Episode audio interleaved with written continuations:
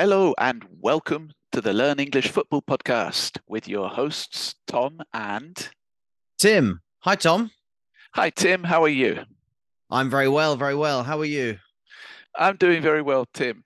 It's a little bit hot here, but I must admit I like it hot, so everything's fine. Well, our listeners will be probably not very interested to hear that I'm sitting in an air-conned room for the first time whilst doing the Learn English Football Podcast. So, yeah, I can relate to your suffering, Tom, and to escape that suffering has cost me a lot of money. So, Tom, it's getting hot, which means the football season must be over. Is that right? That is right, Tim. And we're going to work our way backwards. We've got a few episodes planned for the near future, but we're going to start with the most recent big game, which was, of course, the Champions League final. Last Saturday night, Inter Milan and Manchester City met in Istanbul. I'm sure our listeners are already familiar with the result. Manchester City won the game 1-0 to win their first ever Champions League. And just a quick trivia question for you, Tim. Manchester City have now joined a list. They're third on the list of British teams who have won a European treble. Can you tell me the other two teams? Well, Manchester United, British teams or English teams? Oh, well, listen, I did say Celtic. British team. You're right. The Celtic team in the 1960s, I think it was 66. Or I think it was that time, also won a European treble. Very good. Yeah, you know me, Tom. I don't know any information that could ever earn me any money in life, but football trivia, I'm hot on it. So, yeah, it was... Coming just back to what you said earlier, yeah, a lot of our listeners will, don't worry, I know it's the summer and there's no football, but as Tom said, we've got lots of episodes coming up over the next few weeks to keep the content coming, looking back at the season, but we've decided to stagger the release of the episodes. To stagger means to release them bit by bit so they don't all come at once. So don't worry, on the Left Pod Learn English Football Podcast, we have taken into account that we're going into the dry drought of the summer period. And I also appreciate a lot of our listeners probably won't be following the cricket like me and you. So, Tom, what did you think about the starting 11s? Did you think of any surprises? I was surprised not to be surprised. I think Pep Guardiola has finally learnt his lesson. He played the starting 11 that played in the semi-finals or a starting 11 that he's been depending on all season for great performances. And he didn't overthink the situation for the first time in his European history for Manchester City. And so I was surprised not to be surprised. What did you think about the Manchester City 11? There was a slight change. Kyle Walker dropped out for Nathan Ake, which meant Akanji went over and played... kind of right centre back, moving John Stones to a right back position and Nathan Ake to the left. But that's a variation that they've been using consistently all season. So it wasn't as if Kyle Walker was dropped. What did you reckon to the Manchester City lineup? Yes, you mentioned the player. Kyle Walker is perhaps the only Manchester City player who could feel hard done by, which is a nice expression. To feel hard done by means to feel unfairly treated. His form has been excellent. He's definitely one of the best defenders in the world. He could play centre-back or right-back. But Pep was consistent with his tactical formation. You're correct. In the semi-finals, they also used this quite a tall back four. I know Ake is the smallest of the four, alongside Ruben Diaz, Akanji, and John Stones. But Ake is also a centre-back, so Pep likes a back four of centre-backs, but we also mentioned this on the last podcast that he has a very fluid formation, and when City have the ball, they push John Stones into the midfield, into the space next to Rodri. And that wasn't a surprise. We were commenting and commending. Commending means giving praise, saying good things about John Stones' ability. Not a player you'd imagine being a good midfielder, but I understand that, well, according to the BBC statistics, he was voted man of the match by the viewers, the BBC listeners who call in and decide who the best player is. So I also noticed that he had 6 dribbles during the game, and he completed all of them successfully. To dribble means to run with the ball from one place to another, and successfully means he was able to complete his pass at the end of it. So I wasn't surprised by that, and John Stones in particular stepped up, but as did Akanji, who we know got the pre-assist for the goal. He laid the pass to Bernardo Silva, and Ruben Diaz had one of his strongest games that we've seen for a long time. And of course, Nathan Ake, consistent as ever as a defender. So I can't begrudge Pep, meaning I can't feel bad for Pep leaving out Kyle Walker from this formation. No, I agree. And let's not forget, okay, Kyle Walker had a great game against Real Madrid, but earlier in the season, he wasn't starting regularly. In fact, Pep Guardiola did actually say that Kyle Walker was incapable of playing the inverted fullback role in quite almost a direct challenge to him only about 2 or 3 months ago. And of course, Kyle Walker had some off-field problems, allegedly revealing private, intimate parts of his body to other people in a pub on a Sunday afternoon. So that could have also been a factor in his not being first choice for Pep all season. But moving on to the game started, and people said it would be an easy victory for Manchester City, but it was never going to be easy. There's no such thing as an easy game against an Italian team, and there's no such thing as an easy final. And Inter, you could see that why they got to the final. They were able to move the ball very intelligently, exploit space. I was very impressed with their ability to switch play, which means to move the ball from one side of the pitch to the other side of the pitch very quickly, normally to find some space. They were switching the play very well. Dimarco looked a fantastic player, really impressive player. But the early chances did go to Manchester City. There was the Bernardo Silva dribble when he was cutting in on his left foot from the right-hand side, and he curled a shot just past the far corner. And then, of course, there was the Haaland chance from the Kevin De Bruyne pass. And at that point, you're thinking, wow, Manchester City, they're finding their rhythm. They're getting into gear, which is another way of saying to find your rhythm. And it's going to be not an easy victory, but it was going to be a comfortable victory. And then, of course, was the Kevin De Bruyne injury quite early on. And Kevin De Bruyne is the heartbeat of their attacking play. And that obviously was difficult. And Phil Foden, any other team in the world would be starting with Phil Foden, and he would be a star of their side. But he's not Kevin De Bruyne, so it's always going to create a few challenges in terms of his playing style, the areas he occupies, and just his general style of play. But in general, the first half was quite evenly contested. Both teams were in it. A couple of chances both end. I think Lautaro Martinez had a chance after the Akanji and Edson got in a bit of a mix-up. Both of them left the ball for the other one. But the first half was pretty evenly contested. What did you make of the first half? I'd agree with you. I thought that Inter Milan tactically, so of course, credit to their coach, Simeone, they were brilliant. They were smothering Manchester City, preventing Manchester City coming out with the ball through the normal midfield channel of Rodri. Whenever Rodri received the ball, he was pounced upon, meaning that there was a triangle of midfielders, Barella, the Croatian Brozovic, and the Turk, Çalhanoğlu, sorry for the pronunciation, Turkish listeners. They were very close to Rodri throughout the first half, and they gave him no space and no time. They smothered him, meaning they suffocated, they prevented City from having that outlet, which meant that City had to go to the wingers. And you mentioned Dimarco and Dumfries were then closing down very tight on Bernardo Silva and Jack Grealish. So it was rare to see City being stopped in their possession so effectively. I have to say a couple of comments. I also agree with you that Inter Milan were switching play. I was surprised to see their centre-back, I think the pronunciation might be Acerbi, or would that be Acerbi? How do you say that one, Tim? Good question. Yes, it's with one C, so I'm sure. I think it's Acerbi. He started. Oh, is he Italian? He's Italian, yes. Oh, Acerbi. good.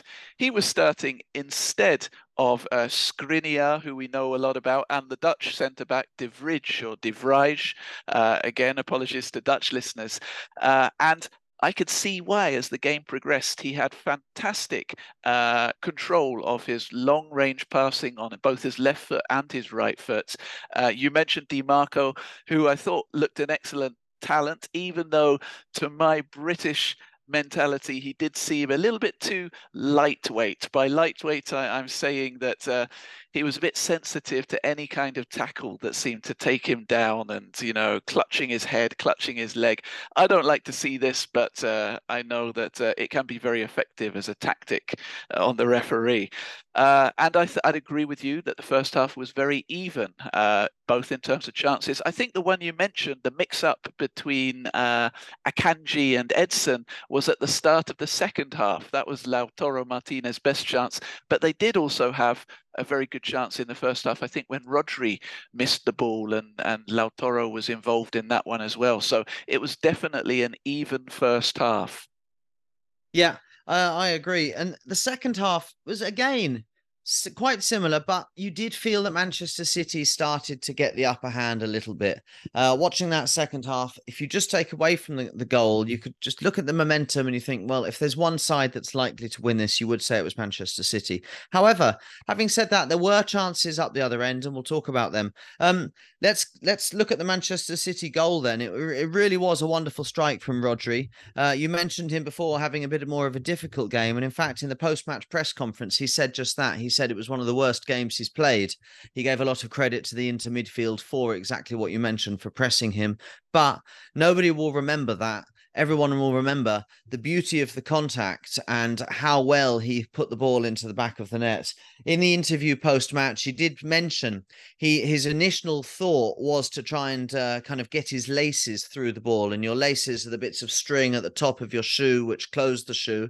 But in the moment, he thought, no, I could miss that. It's a much more dangerous attempt. So he decided in a split second to open up his foot and to kind of, you could say curl it, but I wouldn't say curl it because it was a real drive. And the fact that there was a bit of curl on the ball was just because it was with the inside of his foot. He still drove it home and he curled it round the defender. He blindsided the goalkeeper, Onana, is it? And made it almost impossible for the goalkeeper, I think, who had a good game.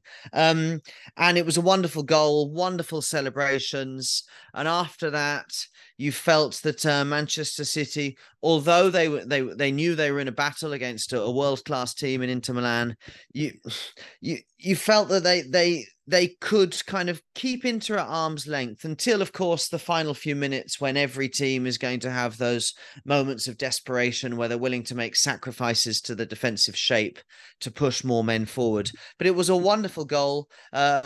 Bernardo Silva played the ball back across to Rodri. I think you said Akanji got the pre-assist. And, you know, Bernardo Silva, he's one of these people that he links play, doesn't he? You know, you can even, for example, Kevin De Bruyne, who or Haaland, you would say, are the most kind of dramatic players in this Manchester City side. It's players like Bernardo Silva, Gundogan, who really make these different components work as a united functioning system.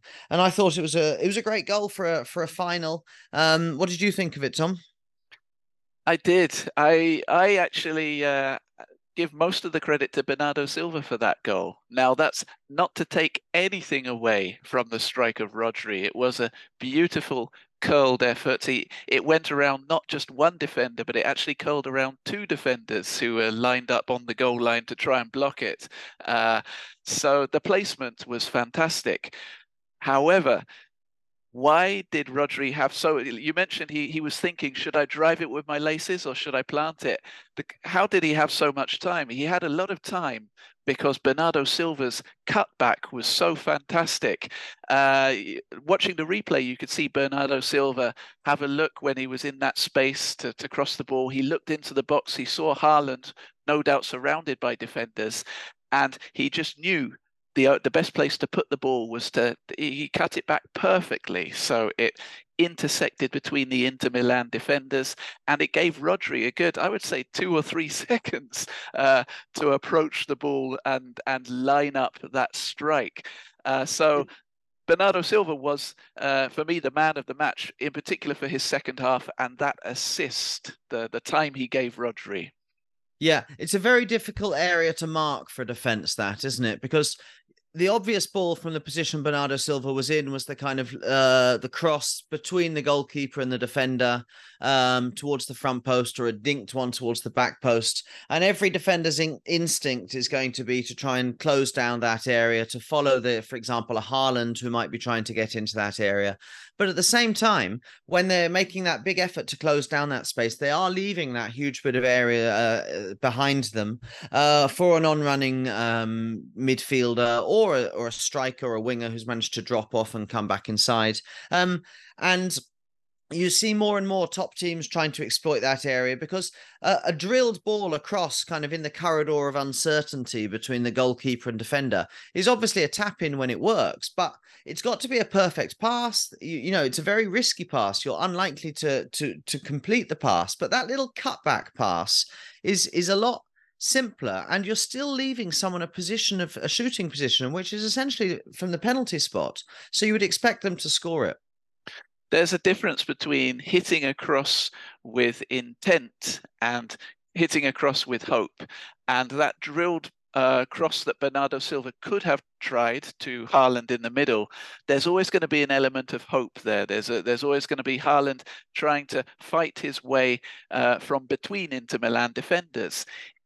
In contrast, that cutback that Bernardo Silva did can be a purposeful ball. Of course, he's not had a look to see Rodri. He has to trust that Rodri is coming there, but you can be sure that Manchester City have practiced that on the training ground, and Bernardo Silva would know that that is the right ball for that moment in time. So it was a goal that was worthy of winning the Champions League. I believe there was a lot of build-up play before that as well, with most of the Manchester City players involved. So it was a real team goal for them. Yeah, it certainly was. And let's move on. Let's talk about towards the end of the match. We had, of course, another really good chance for Manchester City after a Phil Foden, a lovely piece of footwork from Phil Foden. He received the ball with his back to goal and the back to the defender, I think in the last 10 minutes of the match. And with his first touch, was able to turn away from the defender towards the goal and kind of put himself through on goal. In fact, it was a bit of a tame shot in the end. Tame means not wild. A tame dog is a non-wild dog, but a tame shot means not very dangerous. And that was kind of it for Manchester City's chances. So what I want to get to now is let's look at some of these Inter Milan chances towards the second half. I've got them all written down. I can't really remember what order they were in, but we've got the Dimarco chance. We've got the Lukaku chance. We've got the Lukaku block when he blocks someone else's chance. We've got the Gosens flick on header. So let's start firstly. Let's start with the Dimarco chance. He headed it. It was tipped onto the bar. It went onto the bar. Sorry, it came back. He had another strike at it, and it came off Lukaku. It was going in, and it came off Lukaku. And that was really bad luck for Lukaku, because it's not really his fault, but everyone will blame him for it. And then shortly after, of course, he misses the header, and suddenly Lukaku's the symbol of Inter Milan's kind of lack of clinical finishing. And I think it's a bit harsh, because a question I've got is, should Lukaku have started? Because although he missed these chances, or he blocked someone else scoring a chance, he was in the danger zone. He was creating problems. So what did you think about Lukaku's contribution to these two misses? I think I'm getting a deja vu here. I'm remembering Belgium's final World Cup group game, where Lukaku came on as a second half substitute and had at least 4 glorious opportunities to score a goal to put Belgium through, but missed them. In that game, Lukaku was truly out of form.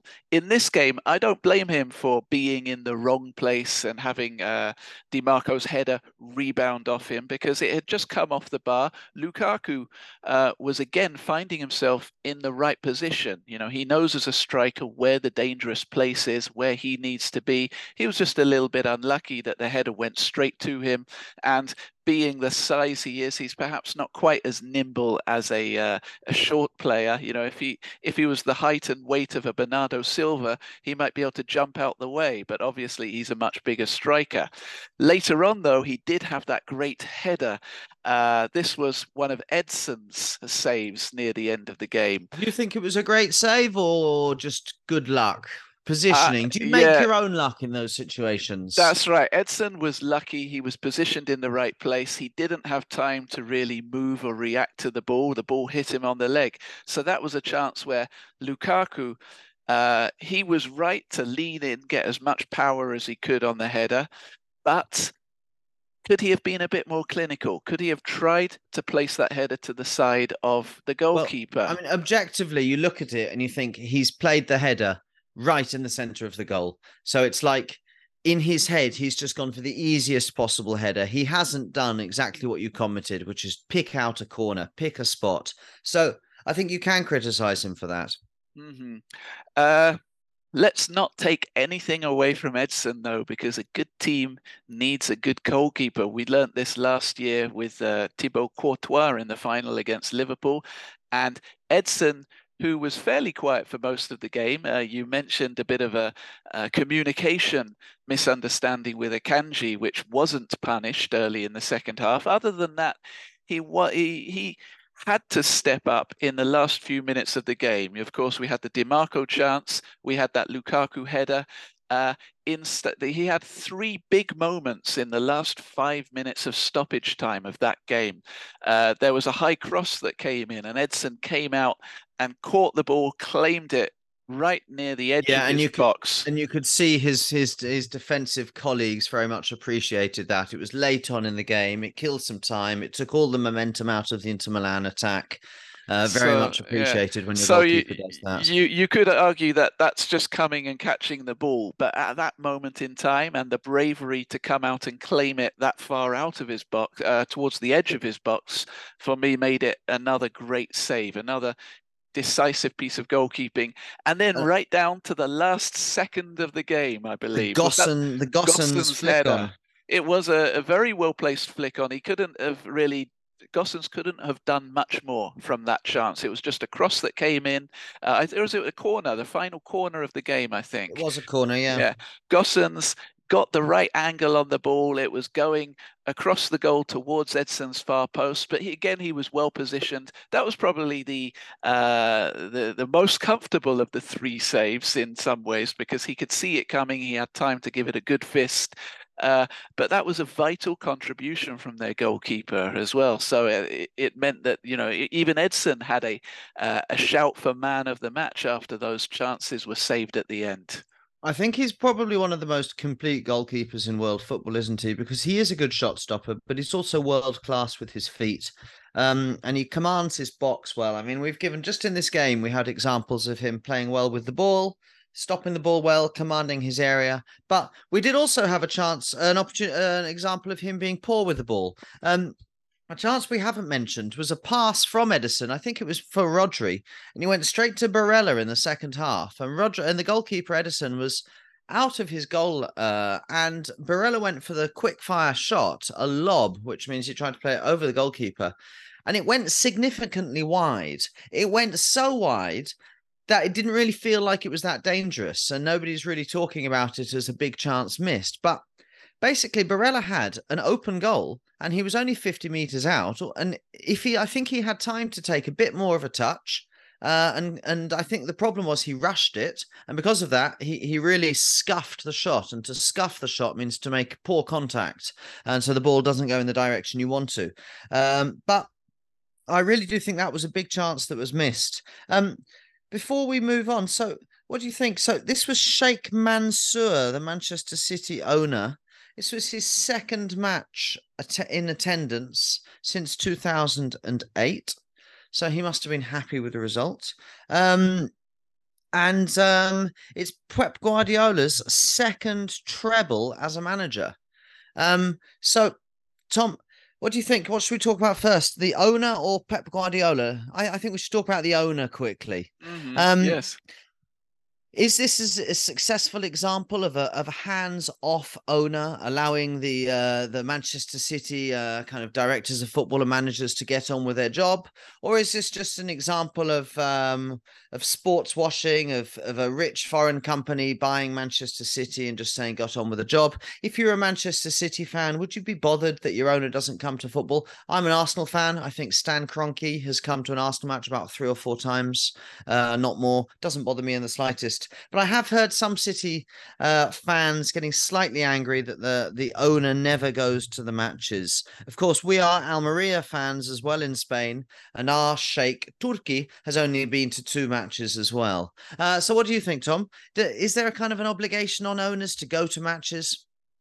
I don't think there is these days. I like to look at Manchester City in the context of other Middle Eastern owners who have bought clubs. Of course, Paris Saint-Germain is run by a Qatari royal family, and now we have Newcastle United, which is run by a Saudi royal family. They call it an investment trust, but it's a branch of the Saudi royal family.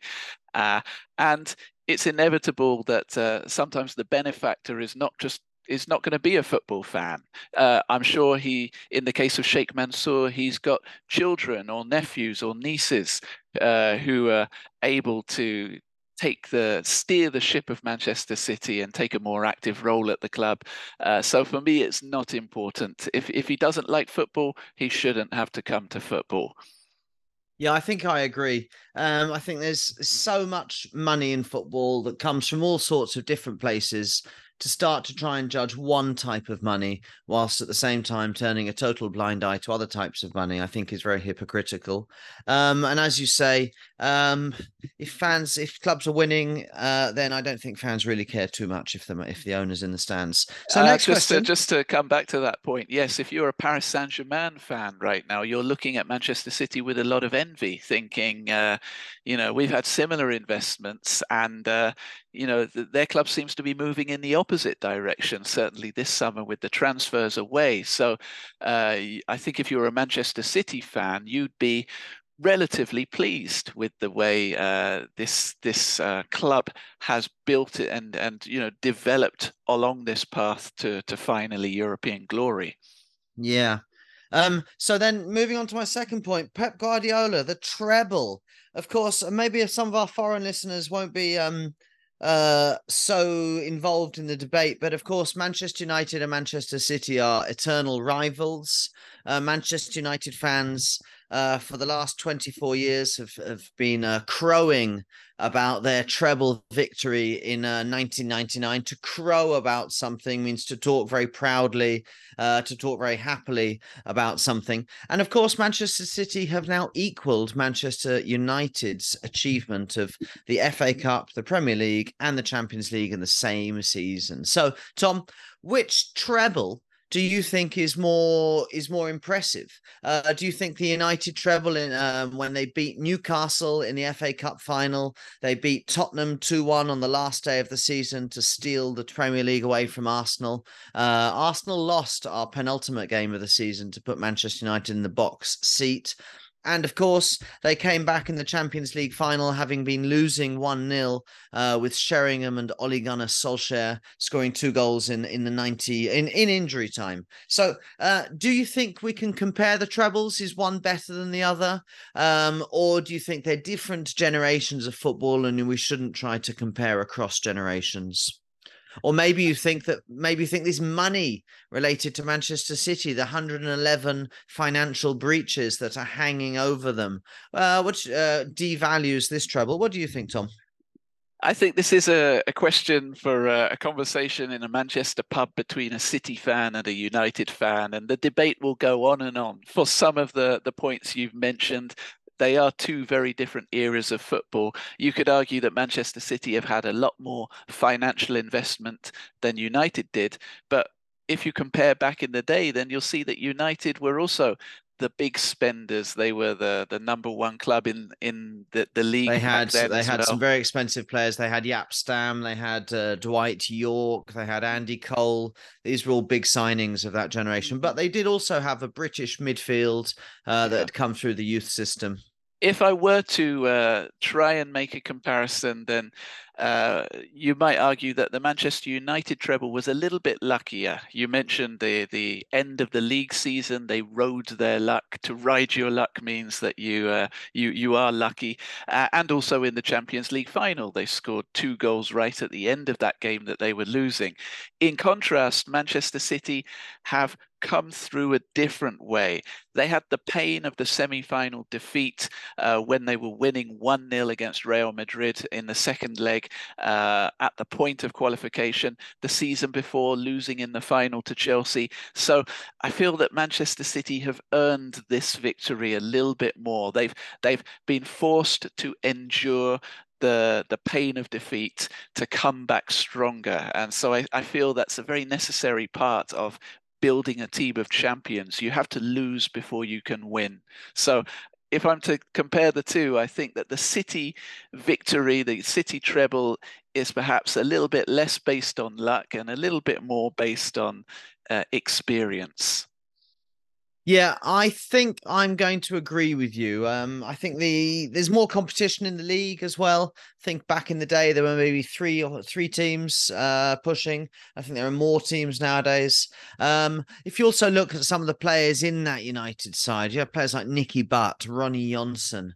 They don't get anywhere close to the Manchester City side, even a generational equivalent. Anyway, so moving on to the post-match, there were some crazy celebrations. Seems like Jack Grealish loves a bit of vodka, bringing Paul Gascoigne to the 20th century with his goldfish bowl celebrations, having alcohol poured into his mouth from all directions.